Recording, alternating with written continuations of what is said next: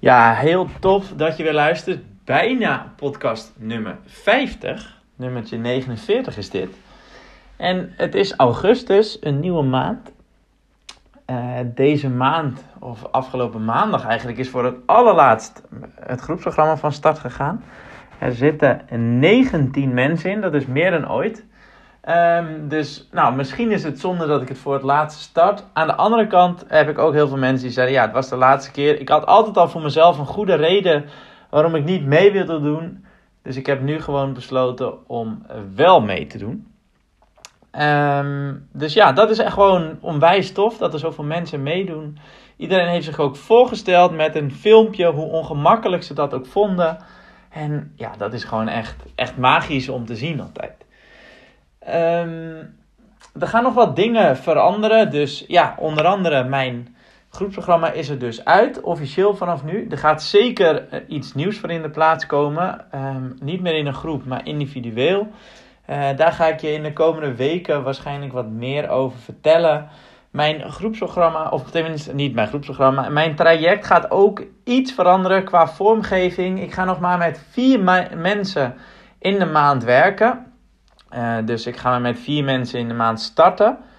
Op dit moment starten er in de maand augustus al twee mensen. Dus ik heb echt voor maar twee mensen plek nog deze maand om één op één aan de slag te gaan. En misschien dat je denkt, hé, hey, waarom doe je dat eigenlijk? Um, ik ga de vraag even omdraaien in dit geval. Ik, en ik ga aan jou de vraag stellen, voor hoeveel patiënten of cliënten kan jij maximaal zorgen, terwijl je de kwaliteit van zorg zo hoog mogelijk houdt? Voor mij is dat als het gaat om één op één begeleiding, en zeker als het gaat om één op één begeleiding in een nieuwe vorm, of tenminste hoe ik het ga vormgeven, is dat maximum vier per maand. Dat zijn er vier per maand, het zijn twaalf sessies van een uur. Um, het is zes maanden lang, dus dat betekent dat ik, um, nou 4 keer 6 is 24 mensen in zes maanden tijd aanneem. Uh, zodat het nou eigenlijk precies om en om is qua mensen. Voor de rest niet zo heel belangrijk, maar het gaat ook wat toenemen in nou, prijs sowieso. Het gaat van 2250 naar 3000 euro en het gaat qua contactmomenten gaat het ook toenemen. Ik ga mijn nummer geven aan, nou die klanten hebben mijn nummer al, uh, maar ik ga ook werken met wekelijkse en maandelijke commitments met, uh, met de nieuwe mensen die gaan instappen. Um, en dat heeft te maken met voeding, slaap en ontspanning, want dat zit natuurlijk niet meer in het groepprogramma. Dus dat ga ik echt zelf met de mensen aanpakken voor nog meer resultaat en nog meer input. Uh, en nog meer rust in hun hoofd, nog meer vrijheidsgevoel. Um, ja, en gewoon nog veel mooiere, betere en langdurige resultaten. In die podcast, of in die podcast, in de podcast van vandaag, wil ik iets met je bespreken wat me, nou toch ook wel, ja, wel dicht, hoe noem je dat ook weer, aan het hart grijpt. Um, het gaat namelijk over relaties. Nou, ik heb op dit moment geen relatie, daar ben ik uh, open over. Um, ik heb een relatie gehad tot en met vorig jaar juli. Uh, nou, en iedereen heeft natuurlijk altijd relaties.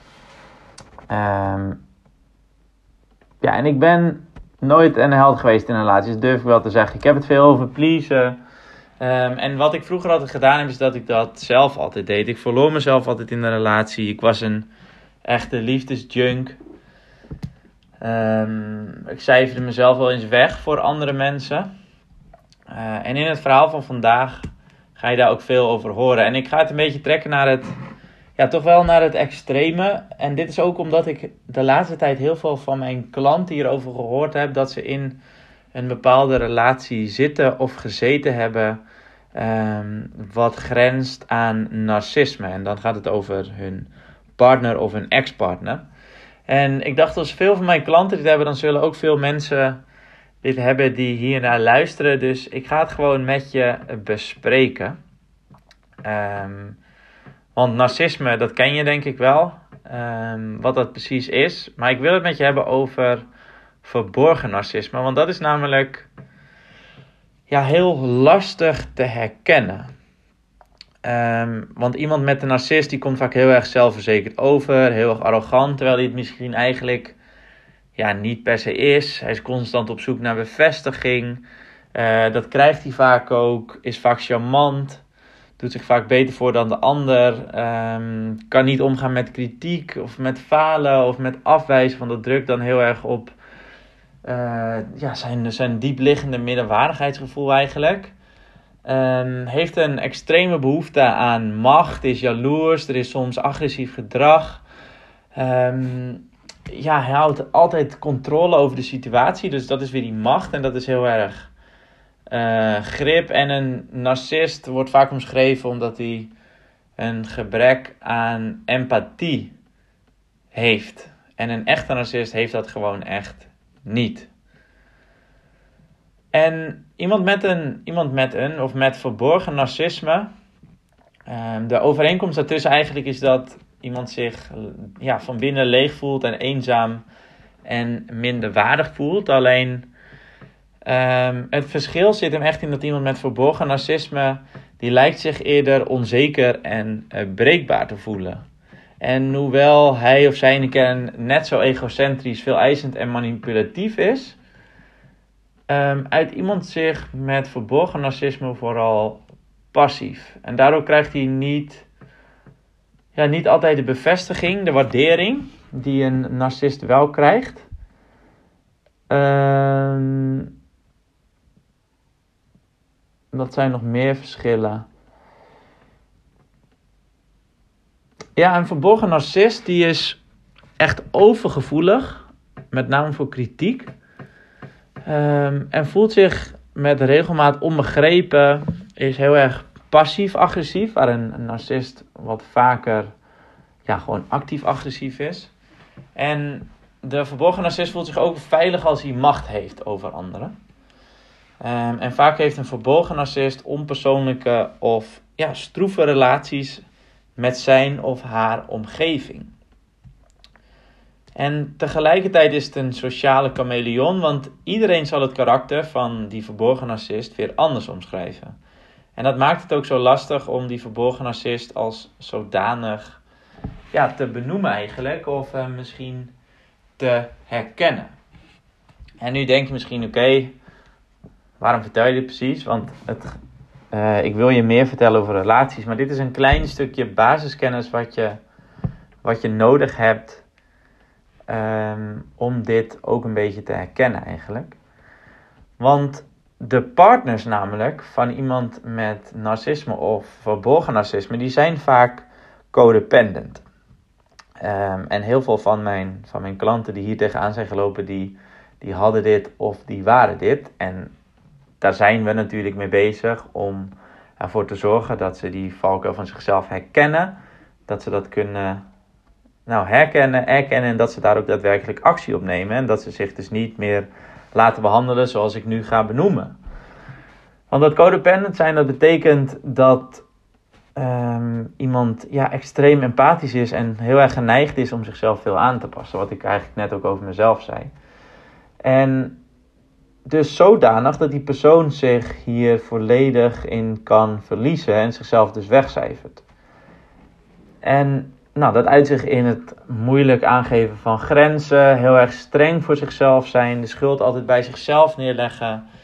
Um, en het, het leidt ook wel vaak tot het twijfelen aan hun eigen waarnemingsvermogen. Een soort. Um, ja, dat je een soort, tot een soort besef komt van: hé, hey, wat is nou eigenlijk precies gebeurd? En ook dat, net als namelijk de, het narcisme of het verborgen narcisme, heeft als oorzaak dat het in de jeugd is, ja, is gebeurd. Dus dan gaat het vaak over, uh, over dat is een trauma-respons. Um, waarbij je eigenlijk, nou, dat is pleasen, dat is letterlijk pleasen.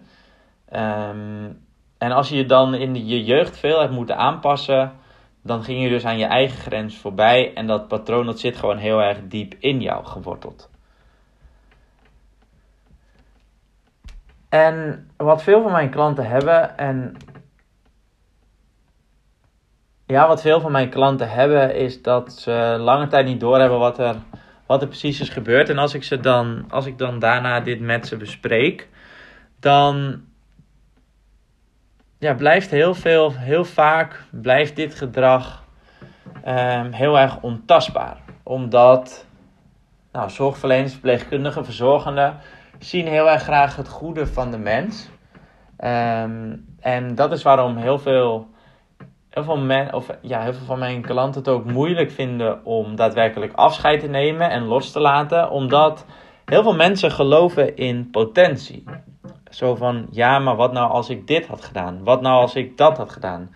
We hadden toch nog dit kunnen proberen. En dat is dus ook wat ik net ook al zei, dat je zou kunnen gaan twijfelen aan, aan jezelf. Dat je de schuld bij jezelf neerlegt, dat je niet alles eruit hebt gehaald. En dat je eigenlijk indirect ook twijfelt aan je eigen waarnemingsvermogen. Namelijk dat je niet, niet ziet wat er, wat er gebeurd is of wat er, ja, wat er op dat moment gebeurde. En als je nou denkt, hé, hey, ik weet niet of ik, ja, of ik dit deed of ooit gedaan heb of wat dan ook, dan zou ik gewoon wat, wat punten ja, met je doornemen. Um, want nou, een, aantal van mijn klanten hebben, hebben dit ook. En dan was, herken je waarschijnlijk wel in, in bijvoorbeeld een aantal punten. Dus bijvoorbeeld discussies die steeds verdraaid worden. En die gaan dan uiteindelijk niet meer over waar het uiteindelijk mee begon. En waarschijnlijk word jij er zelfs van beschuldigd dat jij het gedaan hebt. Um, je wordt steeds weer op het verkeerde been gezet zoals ik net al zei, je twijfelt heel erg snel aan jezelf. Um, dat, daar word je misschien ook wel van beschuldigd. Dat, dat je het verkeerd ziet of dat je verkeerd denkt. Je wordt eigenlijk op ja, continu afgewezen op grote en op een, op een kleine manier. Um, en dat is echt die, dat noem je in het Engels, noem je dat de push- en pull techniek. Um, dus op het ene moment word je op subtiele wijze word je gekleineerd en beschuldigd. En dan word je bijvoorbeeld weer heel erg opgehemeld en gecomplimenteerd. En vervolgens word je weer een beetje gedenigreerd. Dan word je weer opgehemeld. Um, dus je weet eigenlijk nooit zo goed waar je nou eigenlijk precies aan toe bent. Een volgende is bijvoorbeeld dat je het gevoel hebt dat je, ja, gewoon, dat je, dat je je lege zo gevoelt. Dat je emotioneel op bent dat je geen energie meer hebt. Um, gevoelens van, ja, van schuld. Verwarring eigenlijk. Continue verwarring. Angst. Um, en dat, ja, dat, dat, kunnen, dat kunnen allemaal angsten zijn. Het kan bindingsangst zijn, maar het kan ook zeker verlatingsangst zijn. Um, je, het zou kunnen dat je je labiel voelt. En je hebt mogelijk het gevoel gehad dat je dat je veranderd bent. Dus misschien dat als je dan uit de relatie bent, dat je denkt: hé, hey, waar was ik eigenlijk? Of dat je van je familieleden of je vrienden hoort. En dit is dus wat ik wel eens van, van klanten heb gehoord: is dat na verloop van tijd dat mensen weer tegen mijn klanten begonnen zeggen: hé, hey, ik, ik, ik zie de oude jij weer terug. Je bent weer jezelf aan het worden. En wat daar vaak mee te maken heeft, is dat. Um, mensen die codependent zijn meer en meer geïsolatie, geïsolatie, geïsoleerd raken van hun familie en vrienden. Waardoor, nou, je komt er natuurlijk buiten te staan en familie en vrienden, die zien je minder, die spreken je minder, waardoor het ook nog um, misschien zelfs lastiger wordt voor jouw familie. Want nee, ik zei net natuurlijk, hey, je bent weer jezelf aan het worden. Um, omdat je zo naar die persoon toegetrokken wordt en omdat je, nou, lang vrouw kort, gewoon gemanipuleerd wordt door diegene om bij diegene te blijven. En um, dit, ja, dit zijn echt hele micro vervelende spelletjes van manipulatie. Um, want het is namelijk ook nooit de schuld van, van de verborgen narcist. Dat je eigenlijk een soort van bij je familie weggehouden wordt. En dat als je familie jou aanspreekt, dat je dat je daar misschien tegen ingaat omdat je zo graag bij je partner wilt blijven. Omdat je ja, op dat moment um, ja, misschien verslaafd aan, verslaafd aan liefde bent of verslaafd aan je partner bent. Ja, want, want die verborgen narcist die weet namelijk altijd de schuld van zich af te houden. Um, zal situaties ontkennen. En leg de schuld altijd bij jou, dat zei ik eigenlijk al. En wat ook wel kenmerkend is, mm, is dat zodra je de, de relatie verbreekt of verbroken hebt, en dit, dit, dit hoeft natuurlijk niet altijd zo te zijn, want het kan ook heel goed zijn dat je in de laatste week of maanden eigenlijk al een soort van afscheid genomen hebt. ehm, is dat de verborgen narcist die zal zich dan niet snel laten kennen.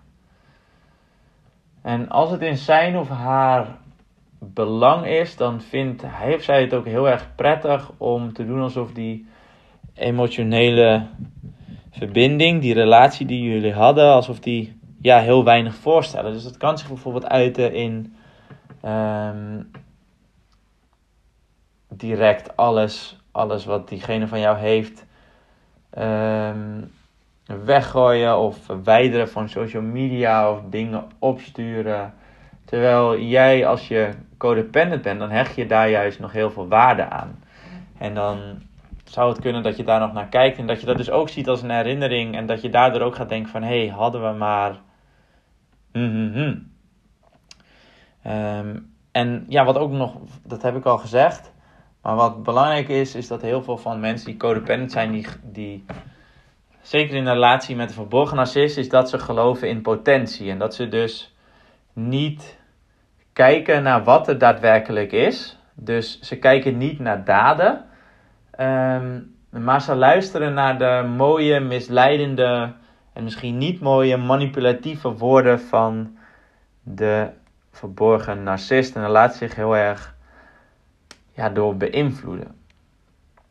Um, en het kan, dus echt, ja, het kan dus echt betekenen dat jij je uiteindelijk voelt alsof je, alsof je uit de relatie bent. En misschien dat je zelfs nog in die relatie bent. Dat je denkt, hé, hey, wat is er nou eigenlijk echt gebeurd? Of wat gebeurt er nou eigenlijk? Of als het voorbij is, dat je denkt, had onze relatie dan gewoon echt helemaal niets te betekenen? Um, het is gewoon echt een groot gevoel van, um, ja, van desillusie. En wij als zorgverleners willen natuurlijk heel graag mensen beter maken. We willen natuurlijk heel graag mensen oplossen. Ehm, en als je met zo iemand in, in een relatie zit, dan is dat vaak wat gebeurt. Dus dan zou het misschien kunnen dat je. Uh, dat jij heel erg open staat voor feedback. Um, dat je aan jezelf gaat werken en dat de andere persoon dat niet doet.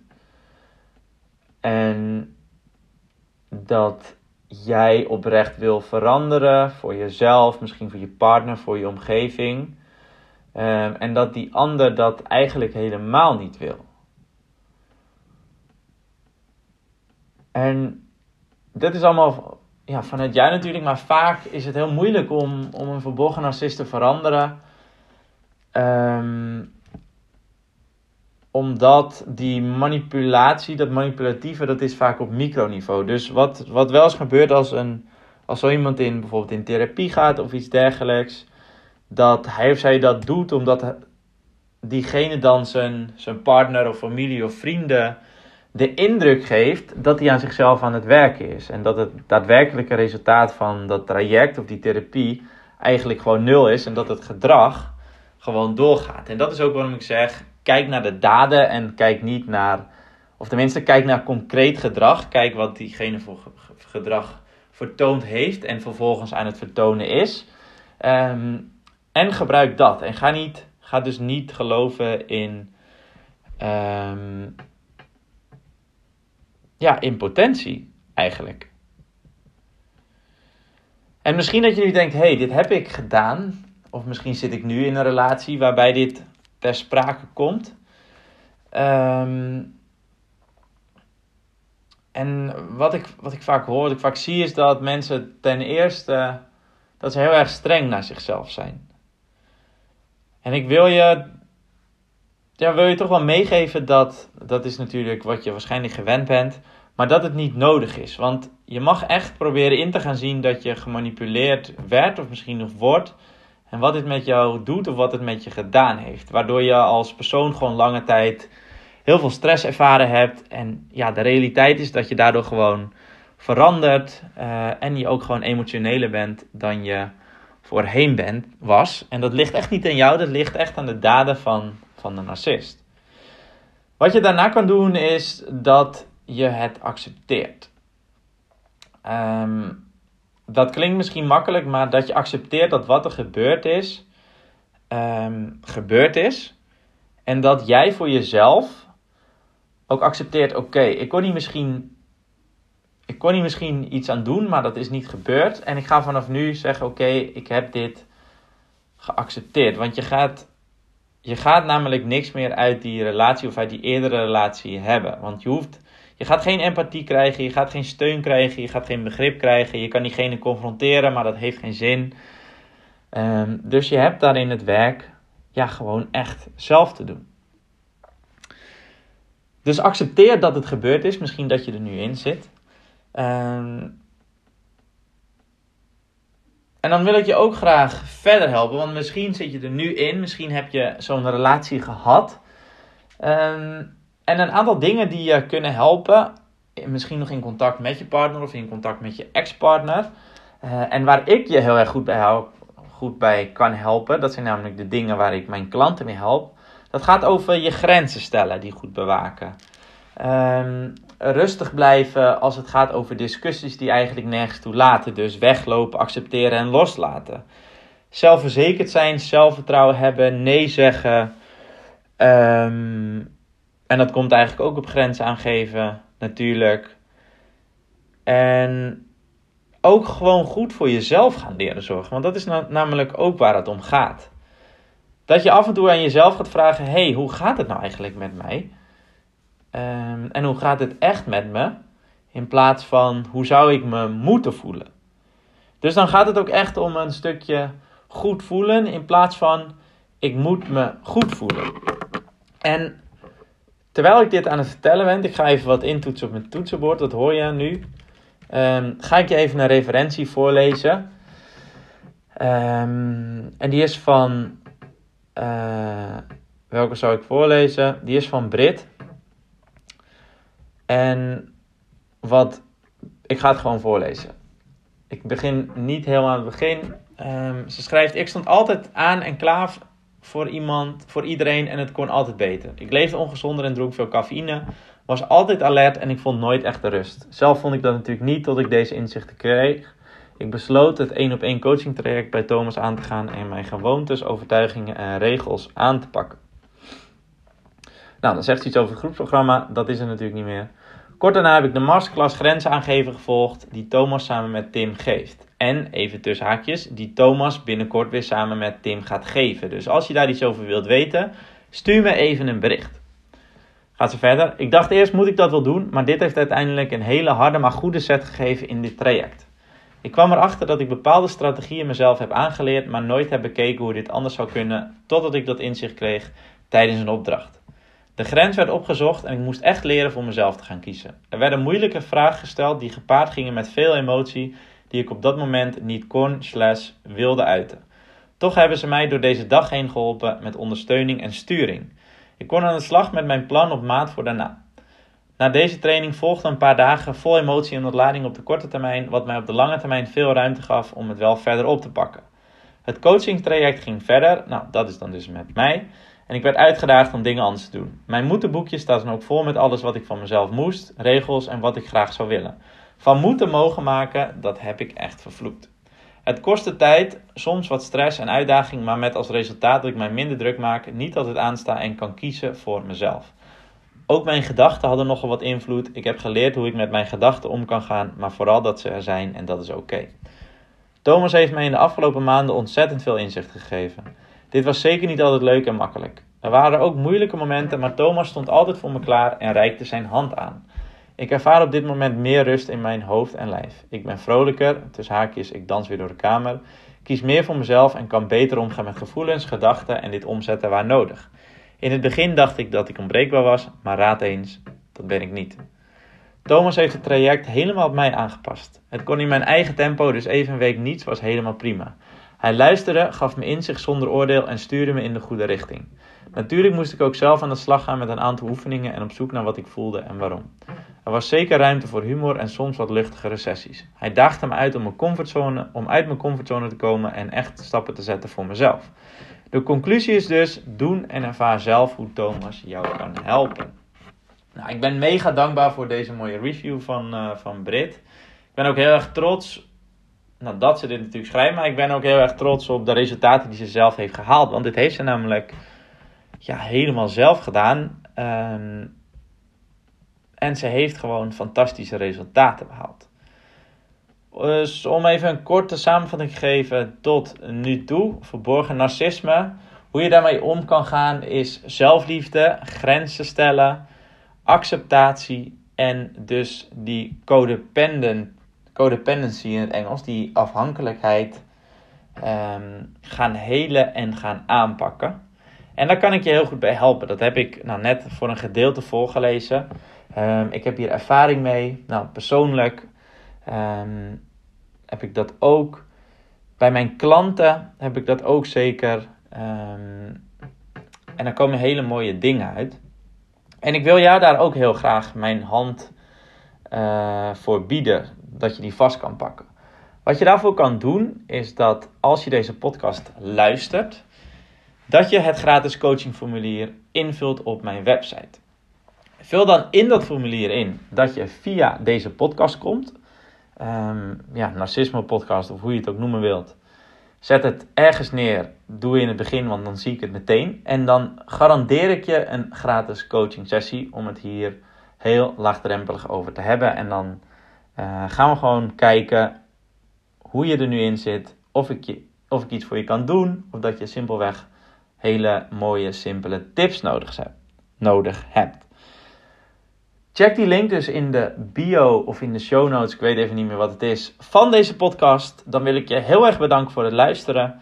En dan hoop ik dat wij elkaar heel snel gaan spreken. Tot de volgende.